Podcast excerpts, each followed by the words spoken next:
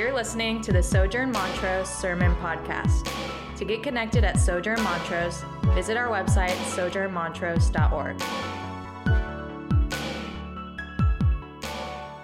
So, Psalm 128, which was read for us by Claire, it, it very clearly paints this picture of the good life, right? It's a life in which your work is not toilsome, your home life is flourishing, your community is prosper, prosperous and, and peaceful, and you live to a ripe old age in which you get to see your grandchildren come into faith in a peaceful community of flourishing.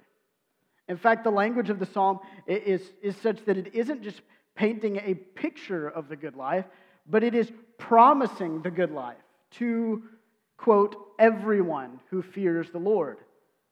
And these promises aren't just the, the optimistic wishes of a Jewish poet from a few thousand years ago. They're deeply rooted in the tradition and history of Scripture. They're rooted in the heart of God, in the story and promise of God's covenant relationship with his people. And yet, when we come into contact with these sorts of promises of real blessing in the Bible in our time, I think we're tempted to make one of two errors in interpreting these things. The first error that, that I think we're tempted to do when we come into poetry, like, like what we're seeing this morning, is to take it extremely literally. And to turn this, and by this I mean not only this scripture, but really the faith as a whole, into a moralistic and overly transactional set of religious truisms and like widget machines where if I input faith and, and obedience to the Lord, then He is duty bound to output blessing to me.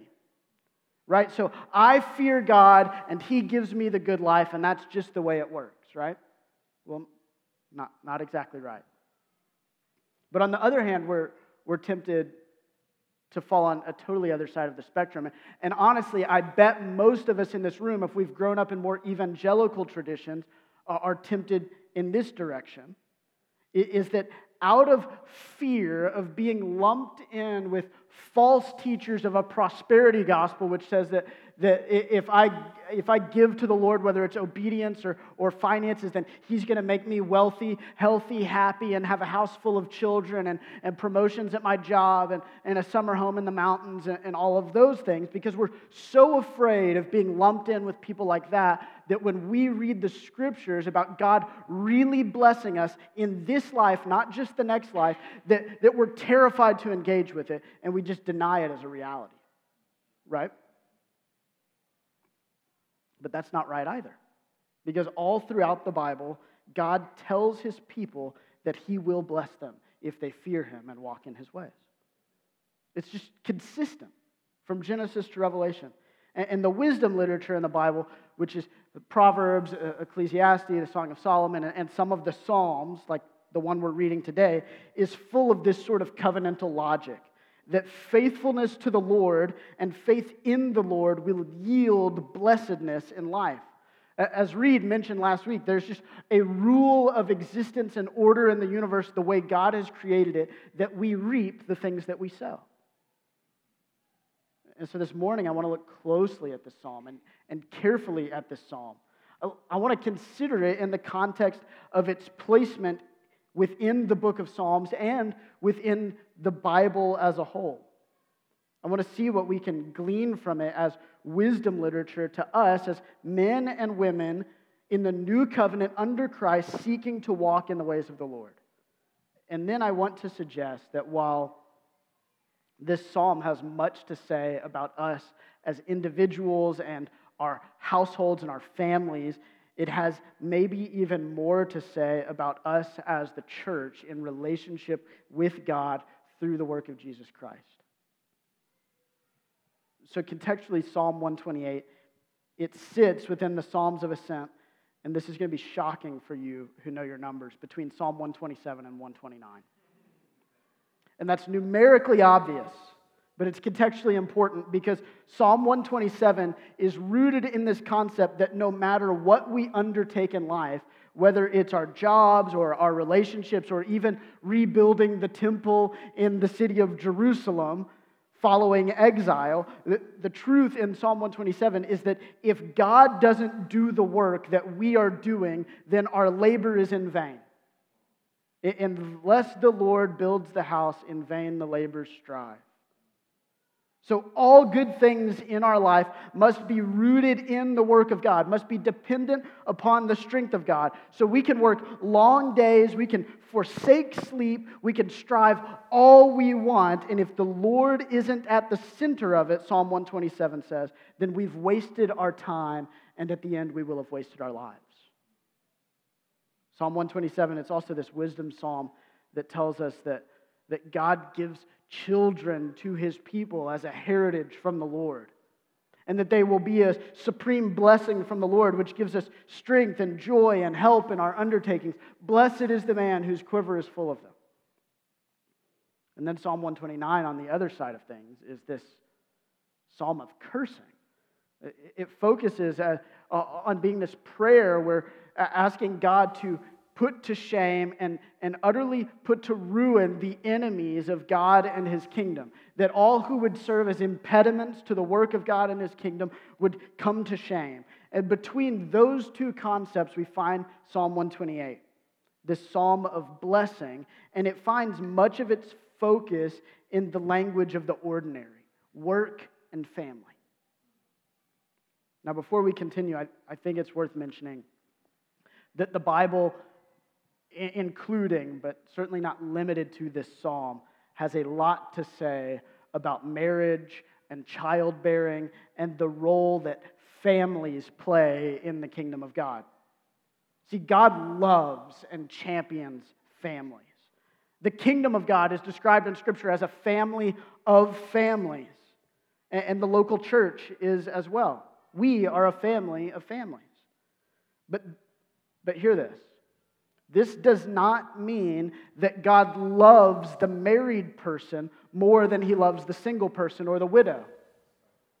Nor does he love the family of six more than the couple struggling to conceive. Marriage, hear this, church, it's not a graduation to a higher level of Christianity. And so, whether you're single and you've believed that lie or you're married and you've perpetuated it, we need to stop. And parenting is not a step up from the simplicity of marriage. But God has designed the human race, and especially his covenant people, such that the vast majority of adults will and should, at some point in their life, be married, and that married Christians, in most cases, should pursue fruitful multiplication through childbearing or at least the raising up of covenant children.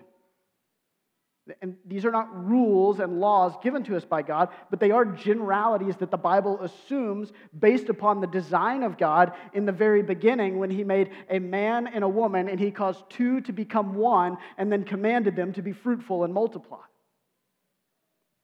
And so, even with this language of the psalm focusing on marriage and children, I want you to hear that there are general truths and wisdom for every person in this room to glean. This is not just a, a, a psalm for the husband, even though in some ways it, it sounds like that. It begins like this it says, Blessed is everyone who fears the Lord. Blessed is everyone who fears the Lord, who walks in his ways. You shall eat the fruit of the labor of your hands. You shall be blessed, and it shall be well with you. The Proverbs tell us that the fear of the Lord is the beginning of wisdom, and this psalm is telling us that it is also the beginning of blessedness. And blessedness is a biblical term to describe a fundamental happiness and contentedness, both in the realities of our lives and the depths of our souls. So, to be blessed in the language of Scripture is to be full and happy, to be under the providing and loving care of God our Father. And blessedness is what the human heart yearns for. Every human heart is yearning for blessedness. We look for it in all sorts of things. Indeed, pretty much in everything we do, we're looking to experience some form of blessedness, which leads us to make some really good choices and some really bad choices, but ultimately we want to be blessed. And the Bible is clear that the way to be blessed is through the fear of the Lord. It is those who fear the Lord who are blessed. And fear of the Lord is not something that might yield blessing. It's not something where, like, if you're really good at fearing the Lord, then maybe God will bless you. It's a promise. Everyone who fears the Lord will be blessed. Everyone who fears the Lord will be blessed. But, but fearing the Lord, it, it's rooted in, in the outcome of the fear of the Lord, which is obedience. See, the logic of the psalm is blessed is everyone who fears the Lord, who walks in his ways. Like the psalmist doesn't even understand that there's a remote possibility that you could fear the Lord and then not walk in his ways. It's not even possible. The one who fears Yahweh obeys Yahweh. They walk in his ways. Why? Because they understand his power and his love and, and the necessity of being faithful to him. And hear this the fear of the Lord isn't like the fear that you might have of what's going to happen in the future, and it's not like the fear you had as a child of the dark or the monsters in your closet. It's this trembling understanding that God is the most wonderful and powerful and awesome and immense being in all the cosmos and all of eternity. And so to resist his invitation to come to him would be utterly foolish. It instills within you a sense of fear. Like one should fear the result of resisting such an invitation from such a being. One should fear disappointing or experiencing his wrath. But the God we fear is not a God of whom we should be afraid. The God we fear is not a God of whom we should be afraid, but instead a God who's invited us in love to come near to him, to learn from him, to walk in his ways, and to participate in the fullness of his blessedness. And blessedness, according to the psalm, has something to do with our labor, with the work that we do. The one who is blessed will eat the fruit of the labor of his or her hands, and in this will be satisfied. So in the garden, Adam was given the task to work and keep the land, and he was given the blessing of God to eat from every tree which bears fruit, except for one, right? So he was blessed by God, and his labor would result in satisfaction and provision. And Paul tells us, kind of inversely, that the man who doesn't work should not eat right? Because he knows the reality that, that the man who does work in the kingdom of God will eat. It's a promise. We will eat of the fruit of our labor. It's a, it's a promise of the blessedness of God. The man who works as unto the Lord, or the woman who works as unto the Lord, will always eat, will always be satisfied. God feeds the sparrow, Jesus says. He will surely feed his beloved one his blessed ones, those who fear him and walk in his ways. And there's something beautifully redemptive about this psalm and talking about eating the fruit of our labor, because while the original design in the garden was certainly what this psalm is talking about, the reality is that when Adam and Eve sinned, one of the things God did is he cursed the ground that Adam was to work. And he said that Adam would toil all his days against thorns and thistles, and, and that by the sweat of his brow he would, he would eat bread. In other words, sin makes work harder and less fruitful. But in covenant relationship with God, in the redemptive work of Christ, in this relationship that's marked by our fear and faith and obedience, God will once again bless our labor. This doesn't mean we won't ever sweat. Those who sow in faith shall reap a good harvest. So, so, though we might sweat and toil at times, we will never labor in vain if we are laboring as unto the Lord. And that's true both of our careers and, and our jobs that we do, but it's also true of the work that we do in the kingdom. It's, it's true of the good works that we show in brotherly love and affection and the proclamation of the gospel. It's true of the work that we do in our homes when we build up our family or our roommates. In, our, in relationship with God, our work becomes an outworking and evidence of our blessedness. It's not just this thing that we punch the clock at the beginning and the end of the day. It's, it's actually this divine purpose that God has given us to do so that we can show the world the blessedness of God and so that we can experience the blessedness of God. This isn't a promise that, that God's going to use our labor to make us all rich. Cer- certainly not that. But it does mean that you can display and experience the provision and majesty of God in your ordinary, everyday responsibilities. That deep meaning is given to all that you undertake. It means that now you can view the simplicity of having food in your pantry not as evidence that you went to the grocery store, but evidence that the God of the universe loves you and He's taking care of you and He's providing for you, and that when you labor, it's not in vain. The next section moves on. It says, Your wife will be like a fruitful vine within your house. Your children will be like olive shoots around your table. Behold, thus shall the man be blessed who fears the Lord. The language of this psalm is now clearly addressed toward a man, particularly a married man. And this God fearing man of obedience is kind of an archetype in the Psalms, beginning in Psalm 1. And he, according to the psalm, will have a wife who is a fruitful vine and children around his table who are like olive shoots, which olive shoots either grow up to bear flowers or fruit, both of which are, are lovely. At first, this seems to be a simple principle that God will give faithful men families marked by fruitfulness, implying multiplication through childbearing. And hear this it's certainly true that a way that God blesses people is through allowing them to grow large families. Psalm 127 made that clear, and Psalm 128 is doing it too. And it's even a way in which the kingdom of God is grown. Like we could see this as the self evident reality that in any church that you walk in, the majority of the adults who are members of that church will have grown up in Christian homes versus growing up in non Christian homes. Like God advances his kingdom through blessing his people with children who are raised up in the faith.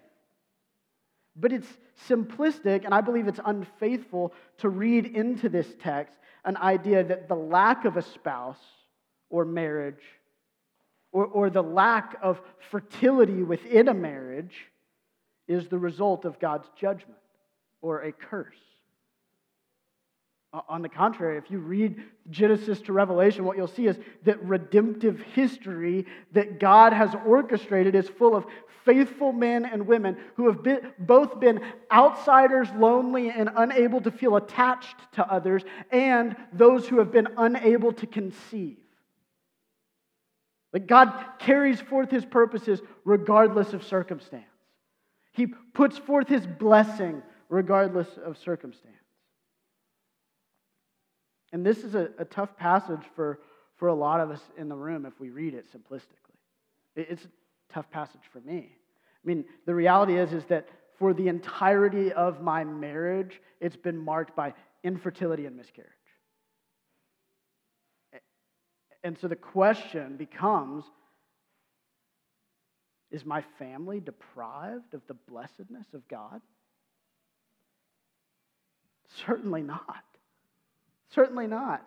It's, it's made evident that it's, it's not primarily, and that we get to experience the fullness of the riches of God's love, even in the midst of our circumstance, but also in the things that this psalm talks about. When I walk home and, and, and walk into my living room, I see my wife, who is a fruitful vine. Not because she's borne many children, but because she's a faithful woman whom the Lord has used to produce the fruits of his kingdom through the gifts that he has given her and the responsibilities with which he has entrusted her. She's like the woman in Proverbs 31 because she's clothed with strength and dignity. She has a heart of charity and wisdom. She provides for her household. Though my table is marked by only one child, that boy is an olive shoot. In that he is a young but full participant in the covenant community of God, being tended to in hope and expectation that there will be a day that he bears his fruit in his season. By becoming like the man in Psalm 128 or Psalm 1. In other words, it's true that the man who has a house full of children is blessed. That's absolutely true. But the psalm makes it clear at the beginning that everyone who fears the Lord is blessed. And so it doesn't become dependent upon circumstance, it only is dependent upon the Lord. What this psalm is calling us to is to see the ordinary things of our life, our work and labor, and the realities of our home, that they are the blessings of God to us. They are marks of our blessedness. the homes of God's people are to be portraits of blessedness and places of peace and fruitful production. Our dinner tables should be a daily reminder of the Eucharist.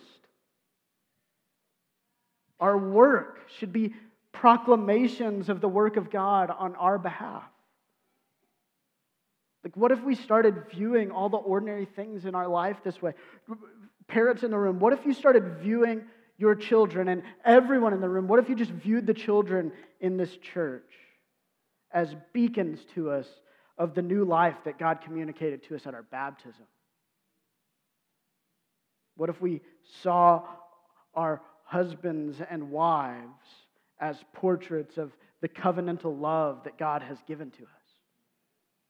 For the unmarried in the room, what if you realize that God has given you the home you have right now with the roommates or friends who fill it right now as heavenly blessings meant to remind you of His love and your heavenly home which awaits you, and not just a waiting place for something better? What if you saw your dinner table as the point from which you are sent to do the work of the kingdom, and the point to which, at the end of the day, you find rest and refuge. Church, the world is a dangerous place. It's full of things that bite and sting, things that kill, steal, and kill, things that devour and deceive. But what if you labored faithfully in the fear of the Lord so that your home became to you a heavenly refuge from all those things? Not because it's a place to hide, but because it's a place to feast and to rest, a place to celebrate and pray, place to plan and prepare for what God has next. See, as many of you know, I, I'm going through a particularly hard time in my life. I've been wrestling a lot with grief and suffering and exhaustion and fear. And yet, what I found is that the things that this psalm say are true. My home, this room, and my parish gathering have been the places where I felt able to breathe, able to hear from the Lord, able to be reminded that He's good and that He loves me. And that's not because I'm extremely spiritual or because God has particularly blessed me. It's just because that's the way God's made things to be. That the ordinary places of life and worship would be to us a blessing of sustenance and joy. There have been a lot of days that in the last couple months that I've come home after hours spent at the hospital with my mother who's ill to find my wife and my son sitting at my table, a fruitful vine and an olive shoot. And their very presence there has served as a love letter from God. What if we viewed one another that way? That, that God has given us the covenant family, both in our physical homes and within the church, as as love letters to us of his blessing toward us? And what if we viewed ourselves as love letters toward one another, where we are meant to proclaim to one another that, that God loves them? Would that transform the way that we think and the way that we experience others? See, church, I want you to hear this. Blessedness is not freedom from suffering in a world marred by sin. One day it will be. But for us today, blessedness is freedom within a world marked by sin and within suffering. And it's a freedom to rest in the Lord in the midst of that, to put our hope in Him in the midst of that, to continue sitting at the table and feasting in the midst of that, to continue getting up to go to work in the midst of that. That is blessedness. The psalm ends this way it says, The Lord bless you from Zion. May you see the prosperity of Jerusalem all the days of your life. May you see your children's children. Peace be upon Israel. The conclusion of this psalm kind of is a genre shift from, from promises of blessing to this, this hopeful benediction. It's a prayer, really, that, that God will bless his people from his throne for the length of days, that, that from heaven God will continually bless his people, that he will make his kingdom prosperous, that he will protect them, that he will give them length of life to see generations upon generations experience the peace and blessedness of his kingdom. In other words, it's a benediction that we would put all of our hope in the things to come and in the things that exist right now. That we would put our hope in the blessings that God has given us now, but look forward to the fullness of that heavenly city, where there's ever prosperity and peace, where generations upon generations will be engrafted into the table of the Lord to feast with Him forever. And I say, Amen to that.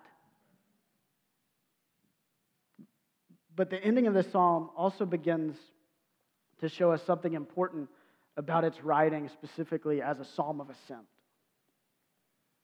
It really makes us begin to think that maybe the whole psalm wasn't primarily meant to be about individuals and specific family units, but rather about the people of God coming out of exile and going up to the city of God to finally experience the fullness of the blessing of covenant renewal. See, the first four verses of the psalm are actually themes and even direct language that's just ripped right out of Deuteronomy 28, which is this passage where prior to the people of Israel entering the promised land, God tells Moses to, to promise blessing to his people if they're faithful to the covenant. And that blessing looks like this that you'll go into the land that God has prepared for you, that you will be fruitful and multiply, that your families will flourish, and that you will bless all the nations.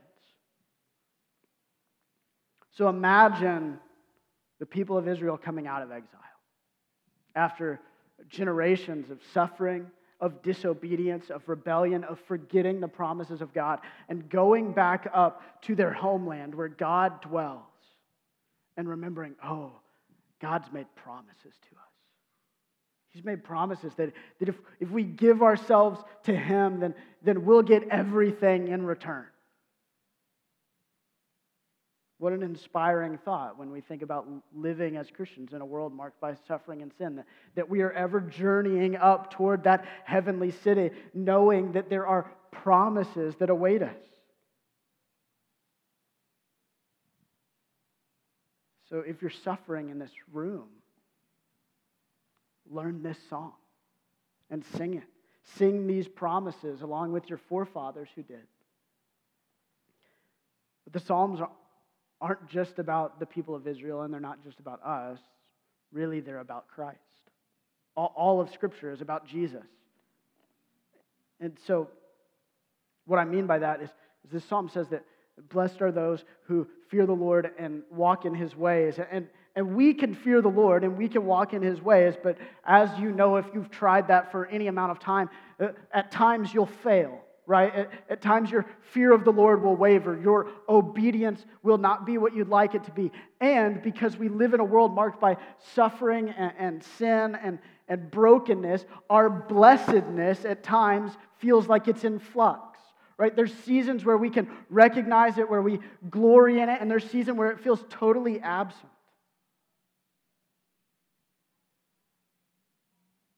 Some of the portraits of blessedness in this psalm are things that you as an individual might not ever experience in this life. Like, you might be without it. But Jesus is the truly blessed one. He's the truly blessed one who invites you into an eternity of his blessedness, not yours. He has feared the Lord perfectly, even unto death. He has obeyed the Lord perfectly, even unto death. And then he conquered death. He is the beloved Son of God who is blessed to inherit the whole kingdom of heaven.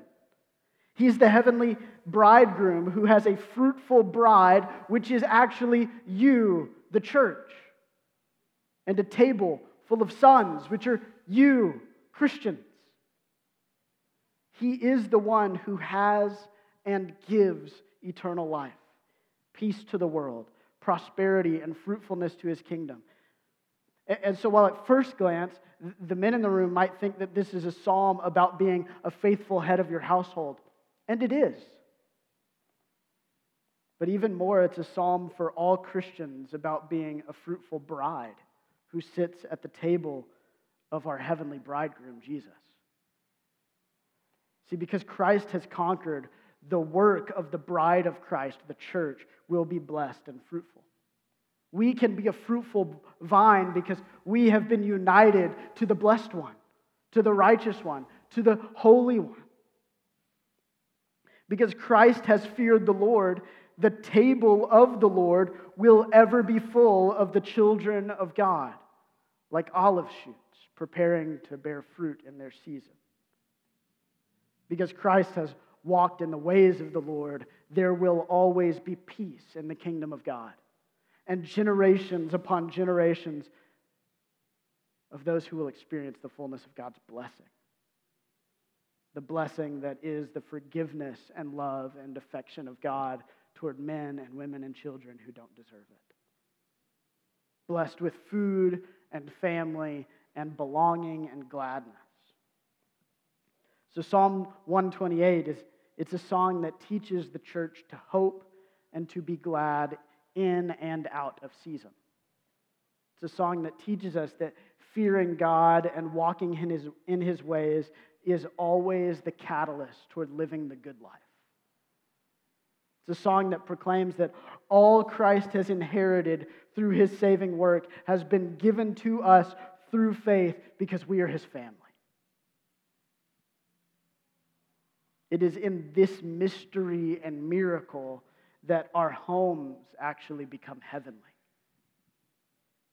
That our Sunday gatherings are so enticing that the scriptures say that angels long to look on at what we're doing in the room this morning. It's through this mystery and miracle of Christ that our dining room tables become both daily bread, where we realize that God has provided for us and the eternal bread of life in which we realize that God will ever feast with us. So, yes, it's true. Blessed is everyone who fears the Lord. And so, my only invitation for you this morning is that you would fear the Lord. Fear the Lord of love. Heed his invitation to come into his courts. Do not delay. His invitation is sealed not with melted wax, but with the blood of his Son, whom he has given up to pay the way for you to have a place at his table forever. And it's the only place where blessedness really exists, where it can truly be counted on. And so let's come to him. Let's come to him now. Let's pray. Father, would you